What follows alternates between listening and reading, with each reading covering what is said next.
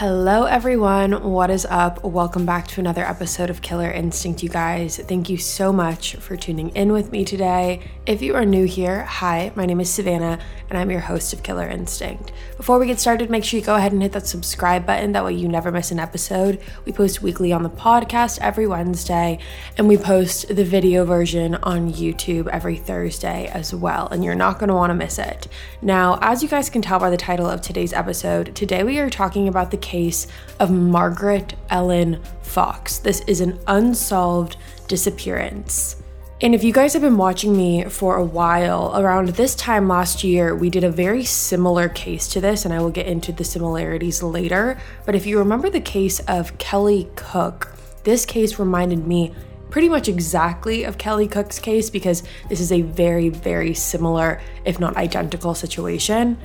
And I also know that a lot of you are probably going to be very frustrated when it comes to this case, not only because it's unsolved, however, because it seems as if this could have been easily prevented. But with that being said, I don't want to waste any more time. Let's jump right on into it today.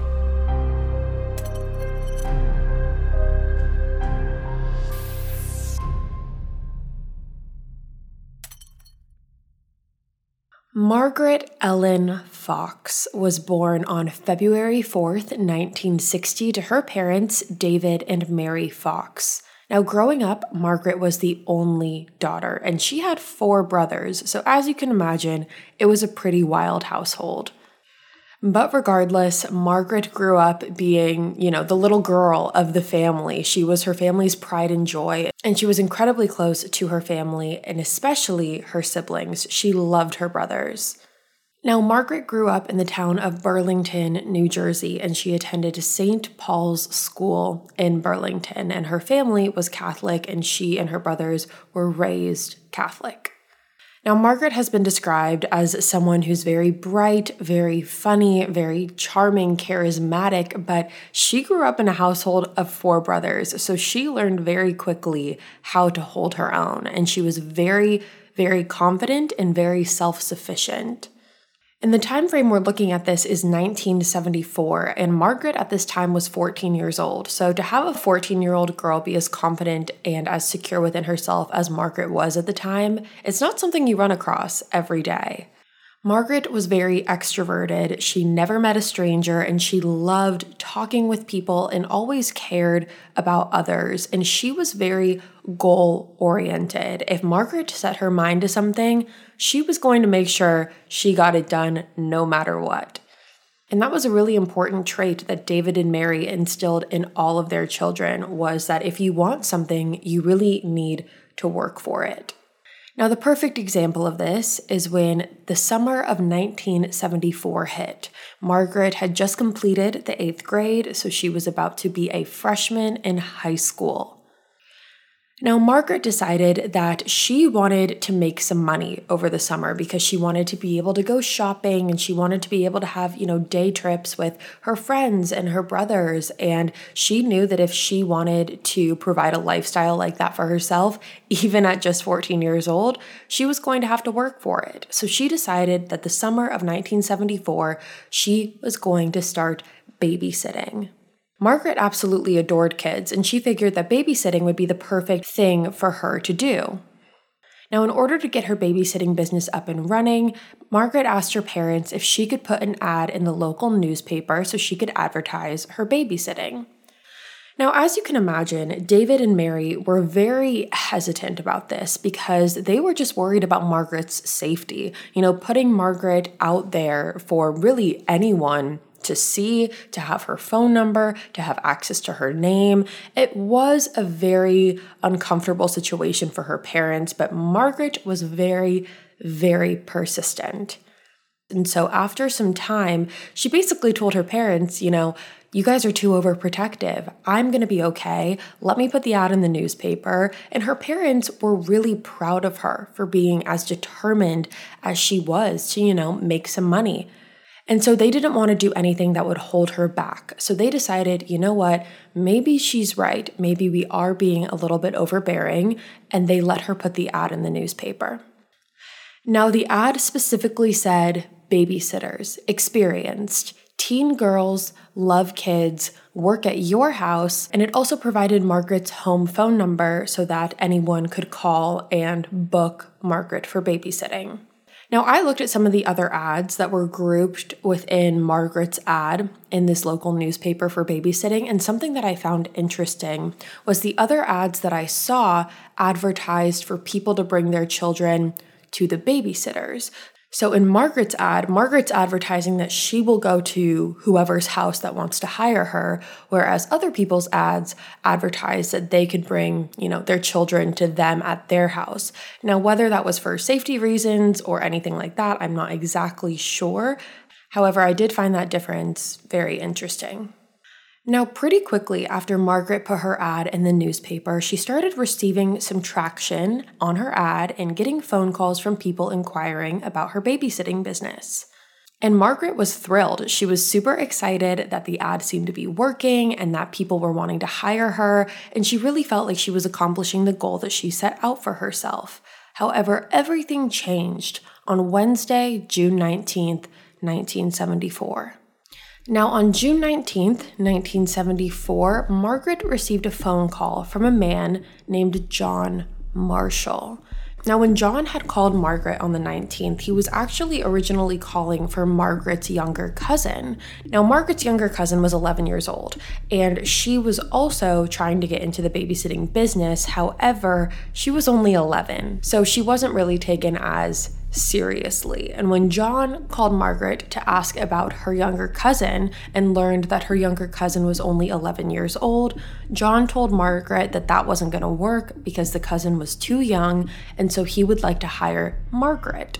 Now, according to this John Marshall guy, he was inquiring for a babysitter for his five year old son.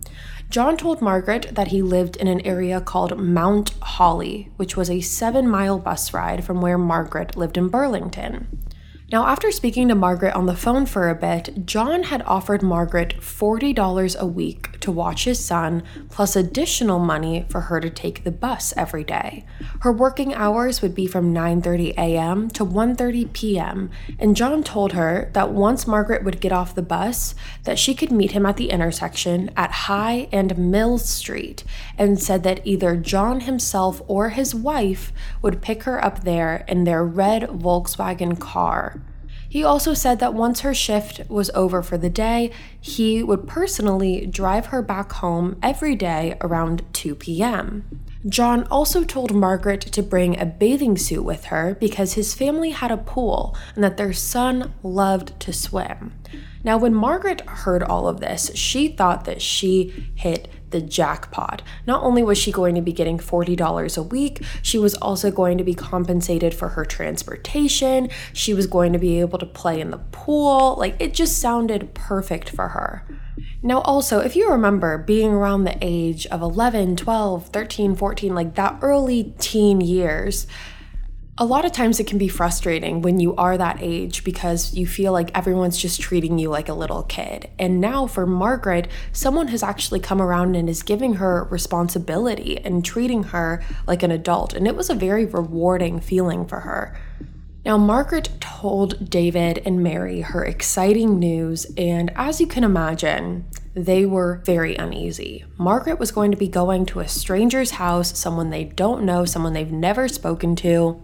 She was going to have to take the bus in order to get there, and it just all seemed like a recipe for disaster for them. However, again, Margaret just told them that they were being overprotective and that they needed to loosen the reins a little bit. And again, her parents sat back and thought maybe we are holding her back. They wanted to let Margaret do this because this was something good that she wanted to do. She wanted to make money, she wanted to work, she wanted to have responsibility, and it was something she was really excited about.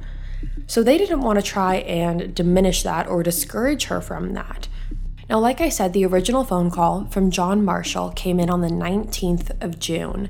And on that phone call, John had told Margaret that she could start her first day on the 21st. So that was just going to be two days later, that Friday.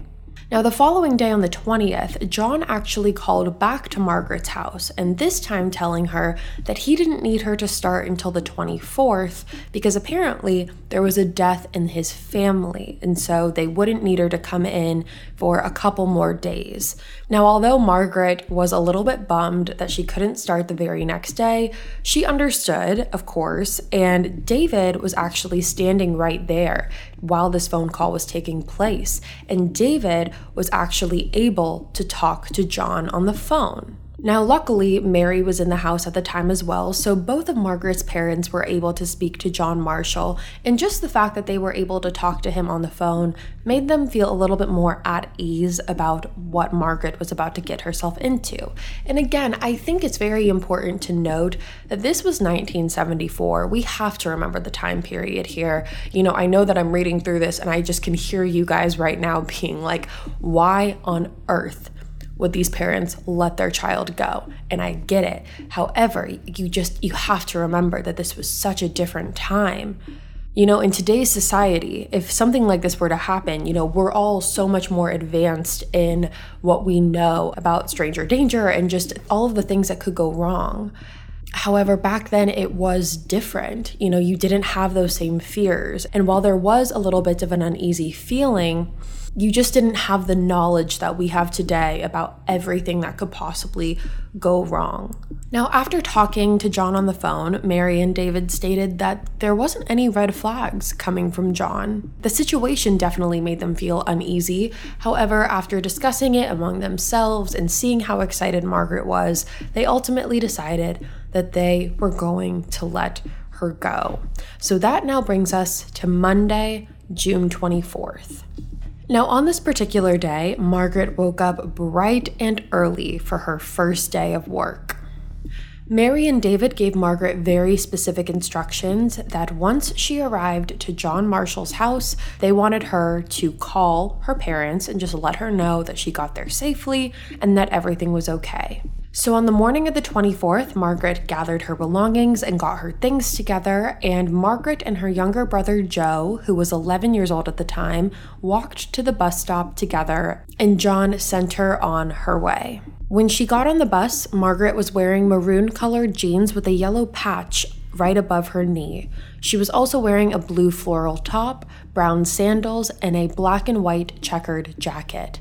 This would be the last thing that Margaret was ever seen wearing. At the time of her disappearance, Margaret had brown hair, blue eyes, stood at about 5 foot 2 and weighed about 105 pounds. Her two top front right teeth were missing, and she also wore eyeglasses. She was wearing a gold necklace with flowers on it, as well as a gold charm bracelet with a blue stone on it. Now, Joe, Margaret's younger brother, remembers the last time seeing Margaret was saying goodbye to her at the bus stop, and he watched his sister get on the bus that was headed for Mount Holly, not knowing that this would be the last time that he or her family would ever see her again. Now, Margaret's parents waited by the phone all morning for the phone call that Margaret was supposed to give them, saying that she had made it to John's successfully and safely. However, that phone call never came.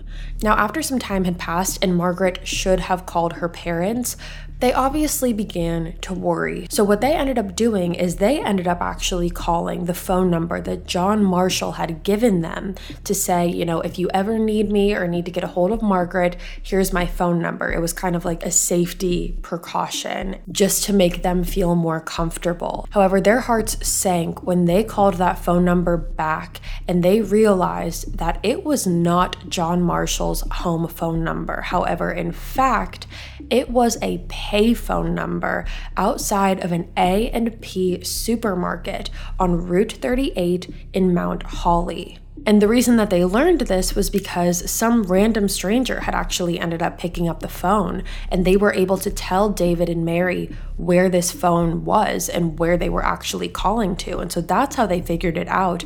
And their stomachs, as you can imagine, they were gutted. The reality had then hit them that their daughter could be anywhere at this point, and the only access that they thought they had to her was now proven to just be fake. Now, again, and I feel like this is going to be very controversial, Mary and David decided to wait until 2:30 p.m. that day, which was the time that Mary was supposed to be coming home. They wanted to see if maybe there was a mix-up, maybe there was a misunderstanding, maybe they heard the number wrong. They didn't know. So they wanted to wait until 2:30 when Mary was supposed to come home in order to actually take action. And when 2:30 came and went and Margaret still did not make make it home, David decided to reach out to one of his friends who actually worked in law enforcement at the time. His friend worked for the East Hampton police station, and so David called his friend, and the two of them met up and drove to Mount Holly themselves, trying to search for Margaret. They started asking some locals in the area if they had seen Margaret, and there were actually a few people who claimed to have seen her that morning getting off the bus and waiting at the corner of High and Mill Street, which is exactly where John Marshall told Margaret to wait for him at. Now, what this told David is that Margaret made it on the bus, she made it to Mount Holly, she made it off of the bus. However, what happened after that was still unknown.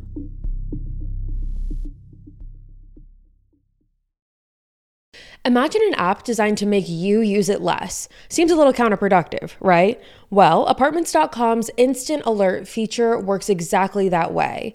Instead of scanning rental listings a million times a day, simply set and forget your search to whatever you're looking for in a place and let Apartments.com do the rest.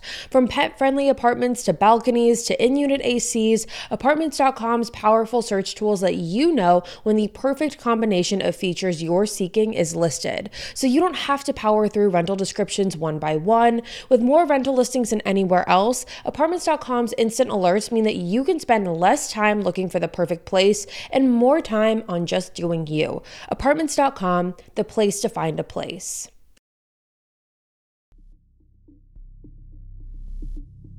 Now, after traveling to Mount Holly and realizing that this was way bigger than something that David can just solve himself, they decided to get the police involved and actually file an official missing persons report. Now, Margaret's family knew from the get go this was not a case of Margaret who just decided to run away at all. That was not what was happening here. She didn't bring any of her belongings with her, and she was trying to babysit in order to earn money. So she had really no means of going anywhere because she didn't have the money to take her there. Now, police decided that the first thing that they wanted to do is they wanted to wiretap the Fox's family phone. That way, they could record all calls that came in, just in case Margaret ended up calling them. Police did this because they believed that they were looking at an abduction at this point and they were treating this case as such. They had printed out missing persons flyers and posted them all throughout town, and they made this case very publicly known.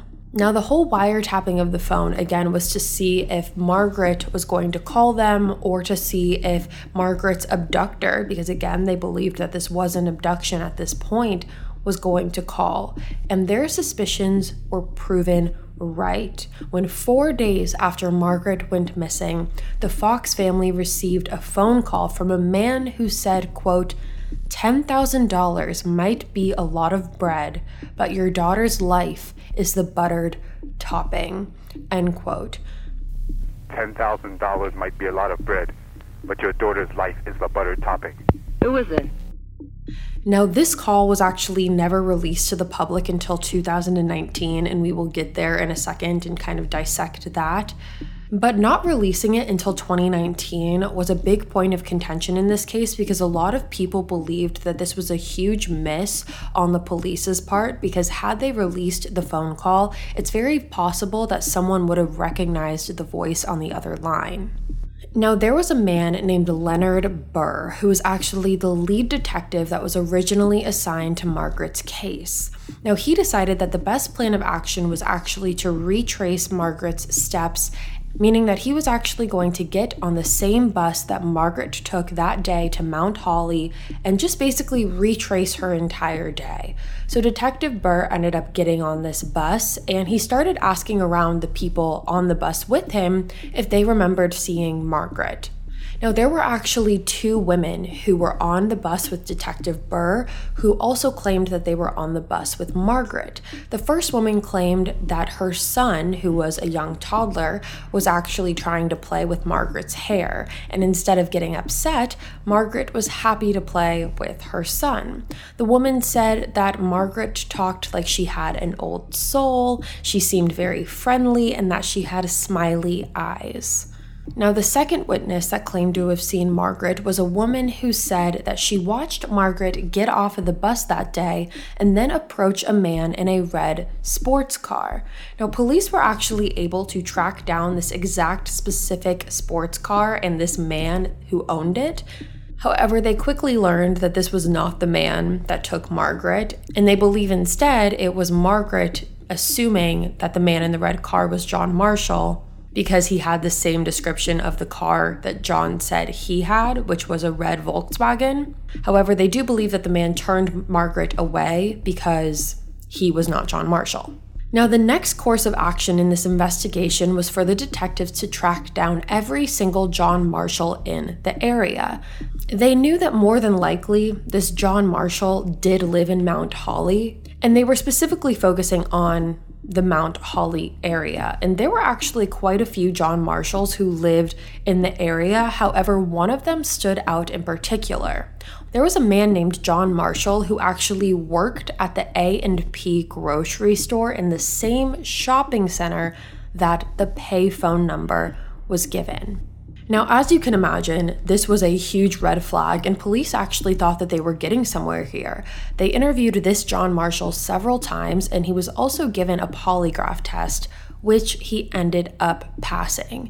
Now, this man also had an alibi. He said that he was working during the time that Margaret would have gone missing, and police were able to confirm that. So, because of that, he was pretty much ruled out as a potential person of interest and suspect. Now, a lot of people agreed that this John Marshall name was more than likely an alias because why on earth, if you were, you know, being practical about it and logical, would you give someone your real name? And so, this is where the investigation pretty much went cold, and authorities did not know where to go from here. They had no clue where Margaret was and no leads to go off of. They did have a $25,000 reward for Margaret's return, but still nothing. There was a man in May of 1976 who claimed that he was responsible for the abduction and murder of Margaret. His name was Charles Colbridge. However, his confession was quickly debunked when authorities learned that Charles was actually in the hospital the day that Margaret was abducted. Which again, it's just bizarre that so many people will try and take credit for abductions and murders. It's it's a very bizarre narcissistic trait. However, Charles Colbridge was not responsible for it.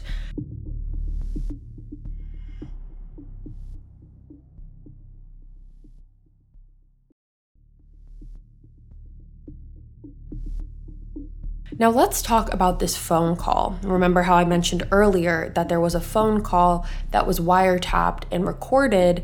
However, authorities were never able to figure out where the call came from or who the caller was. Now, it wasn't until 2019 that this phone call was released to the public. $10,000 might be a lot of bread, but your daughter's life is the buttered topping. Who is was it? Now, again, there have been a lot of questions on whether or not this was a robotic playback or if this was an actual person speaking. Now, you have to remember this was 1974, and the police have defended their decision on not releasing the phone call until three years ago by saying that audio recognition technology was nowhere near compared to how it is now back then. So that is why they wanted to wait so that they can enhance the audio to the best of their ability. So now the phone call is in the public and anyone can listen to it. And I do want to say that because police were not able to get in contact with this man, they were never able to try and figure out an exchange of money and how to get Margaret back safely because this man never identified himself in any other way. And that is assuming that the person that called is the person that's responsible for Margaret's disappearance. Because again, there is that chance that the person that called is not responsible for it. So let's talk about theories here. Now, the first one that I feel like I just need to mention, but it has really no merit to back it up, and I personally don't believe it's true, along with pretty much everyone else does not believe it's true. That is the theory that Margaret ran away. Again, there's really no evidence to back this up, and it just seems like an empty theory and almost a little bit disrespectful to the entire case when you look at it as a whole. Now, the second theory is that Margaret was taken by a stranger while waiting for John Marshall. Again, you always have to look at the possibility if we're looking at no stone being left unturned, that maybe Margaret was waiting for John Marshall, and while waiting, some other person saw an opportunity and took it. However, again, that does not seem as plausible because you would think, with the level of exposure that Margaret's case got, if John Marshall was actually who he said he was and had no ill intentions, he would come forward and try and clear his name. Now, the third theory is that Margaret was abducted by John Marshall. Now, Again, I don't believe that John Marshall is his actual name. I believe that it is an alias. However, it does make me wonder because when you look at the fact that there is a John Marshall who works at the A&P grocery store, which is exactly the phone number that this quote unquote John Marshall gave David and Mary in order for them to get in touch with Margaret when they wanted to that almost seems like too close of a coincidence. And personally, I feel like that gives one of two possibilities. The first one being that the John Marshall who works at A&P, he indirectly or directly knows who did this, however, just doesn't realize it. Or B, the suspect John Marshall saw the real John Marshall. I know it gets kind of confusing, but the suspected person to take Margaret saw the real John Marshall who worked at the A&P and basically just decided to steal his name. Again, there always is that possibility that maybe he didn't know that there was a specific John Marshall that worked there, and maybe he just chose the alias John Marshall. However, again, that coincidence just almost seems too close to be a coincidence. So that is where we stand on this case and the investigation. Now, I do believe that this is probably not the first time, nor was it probably the last time that this quote unquote John Marshall had done something like this because he was able to get away with it so smoothly. However, what's so frustrating about this case is that someone knows who this John Marshall is, but never suspected it because his actual name isn't John Marshall.